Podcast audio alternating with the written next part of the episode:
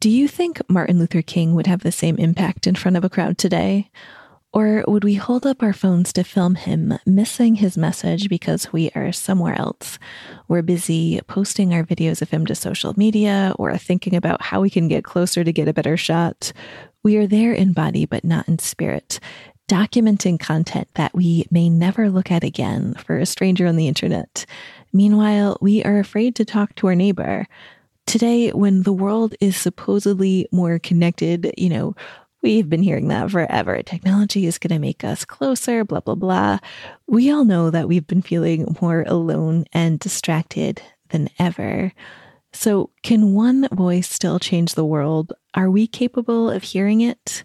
I think that we are desperate for it. And today I will talk about why the world needs to hear your voice, your podcast, now more than ever. Now is the perfect time to be in podcasting because our culture needs it. Have you been wanting to start a podcast for a while now, but something's holding you back? Maybe it's fear of putting yourself out there or confusion about the technology. I'm Sarah Mikutel, and on Podcasting Step by Step, I'll break down how to podcast with a little loving motivation to give you the skills and the confidence you need to finally launch that show of your dreams. Let's get started. This past weekend, I was at the She Podcast Live conference in Atlanta, hanging out with all of my podcast friends, uh, especially the e leaguers. I had such a good time. I spoke at my first conference. This was so exciting and nothing that I ever would have tried had I not started podcasting. I was so nervous to get up on stage. Uh, but once I did it, I loved it. I love public speaking. Who knew? And the crowd uh, had questions throughout my presentation, which was awesome. I really loved that. It was such a surprise. But at one point, I had to sneak away because I was in Atlanta and I have never really spent much time there. Definitely a city I want to go back to. But I snuck off to Atlanta's Old Fourth Ward and that includes the historic Ebenezer Baptist Church, where Reverend Martin Luther King Jr. was baptized and where he served as co pastor with his father. So I went inside and I walked up the steps of this old brick church and sat down near the front of the altar. And they were playing a recording of him, an audio recording. And I'm not sure if he was at church or in front of a crowd outside somewhere, but he was speaking and his, and the people listening to him were responding back. It was like definitely a two way. Yes, I feel you. I'm with you. It was such a powerful experience that I started crying in the church. I could not stop crying. I was not expecting this uh, emotional response. I was just going, I'm just sort of pay my respects and see a little bit of history. And I was crying for the loss of Martin Luther King and just the state of society and, and how could someone have done this. But I was also crying for our time right now, thinking, do we still take time to listen? His people were really listening, as I said, they were acknowledging, they were feeling.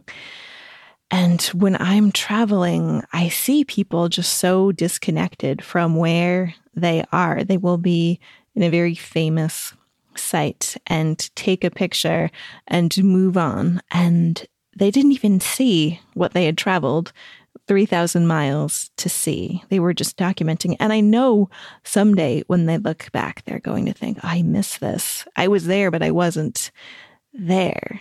And I just think as a culture, we're feeling a little bit lost. We're going through the motions.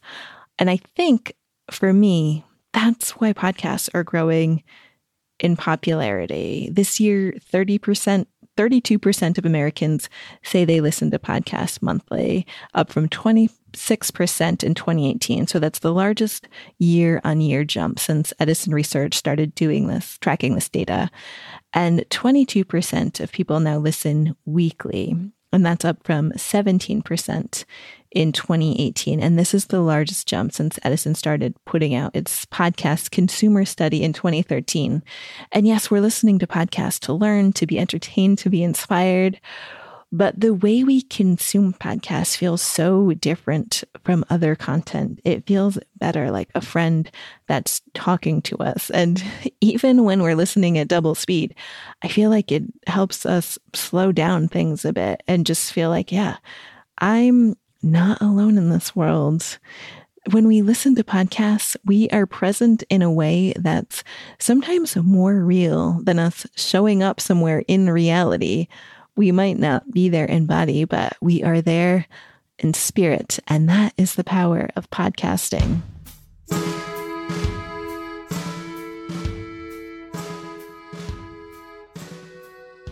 Sometimes after a long day, we just want a Netflix binge. Those can feel great.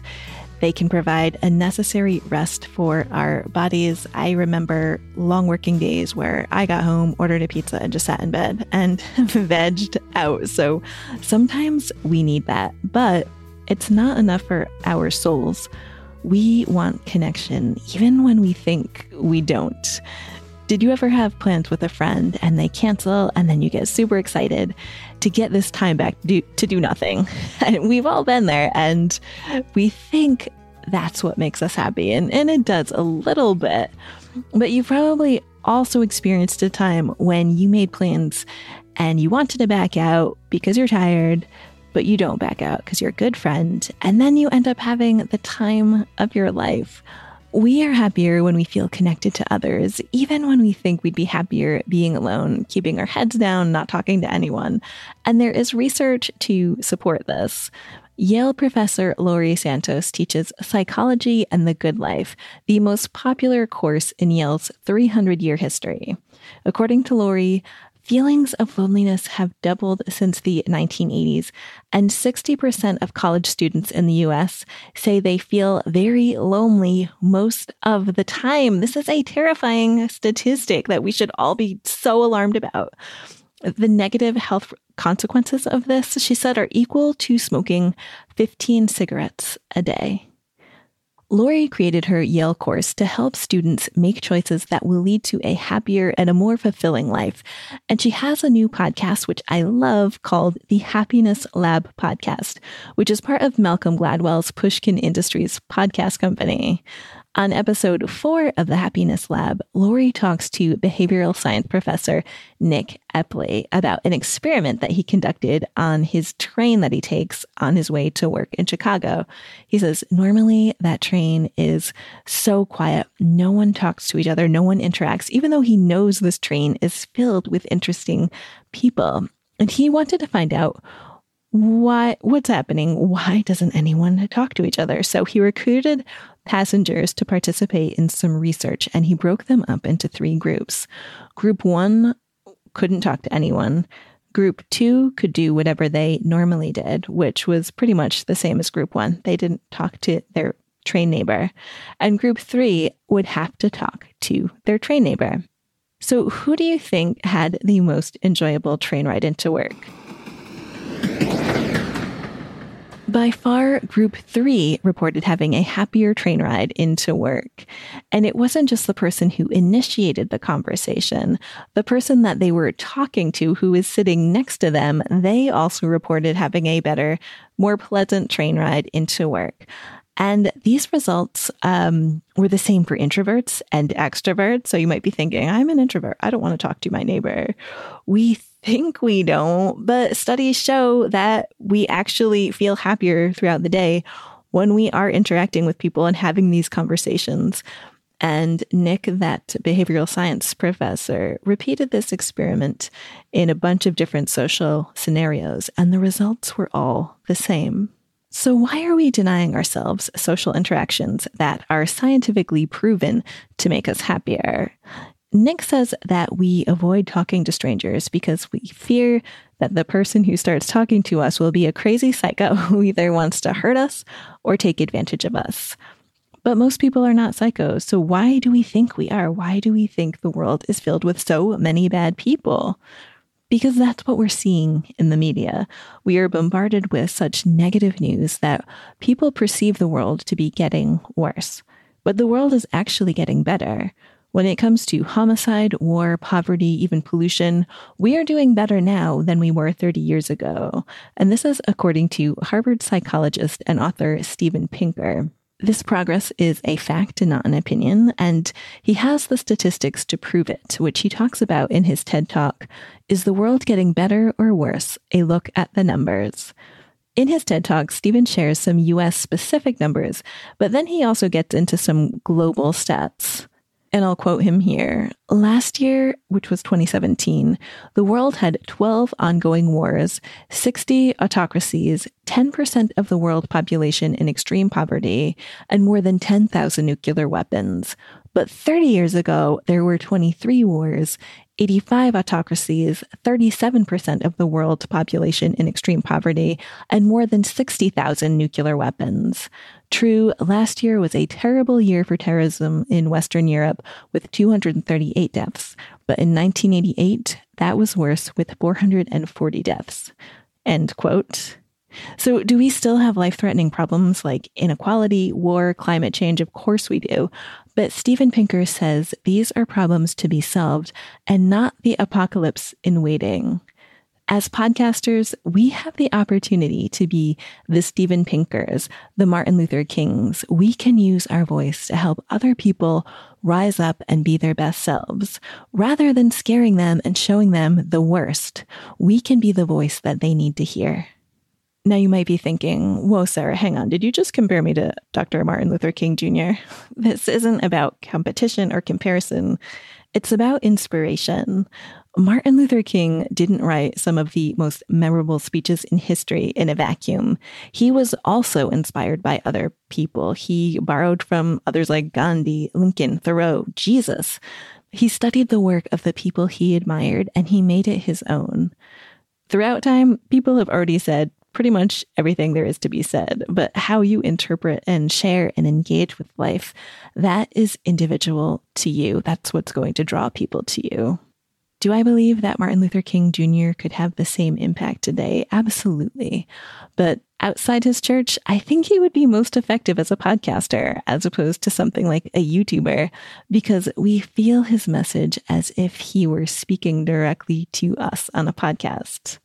We are so hungry for connection, and podcasts are bringing us together, first through our shows themselves, then online communities, then meetups and conferences in real life. There is a real feeling of we are in this together. At the She Podcast Live conference in Atlanta, I had planned on wearing a dress for the session that I led, but instead I wore the conference t shirt which said, Your voice will change the world. Because podcasting is literally life changing for your listeners and also for you.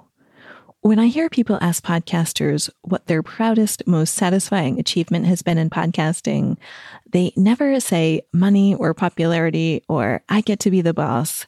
They tell stories of listeners writing into them, thanking them for saving their lives, for helping them to feel less alone, for motivating them to try something new or to get out of a bad situation. You don't have to be a preacher to have a powerful podcast, and you can design your show to make money for your business while at the same time making a positive, meaningful impact on your community. Money and meaning are not mutually exclusive, and the best kinds of businesses lead with love and service.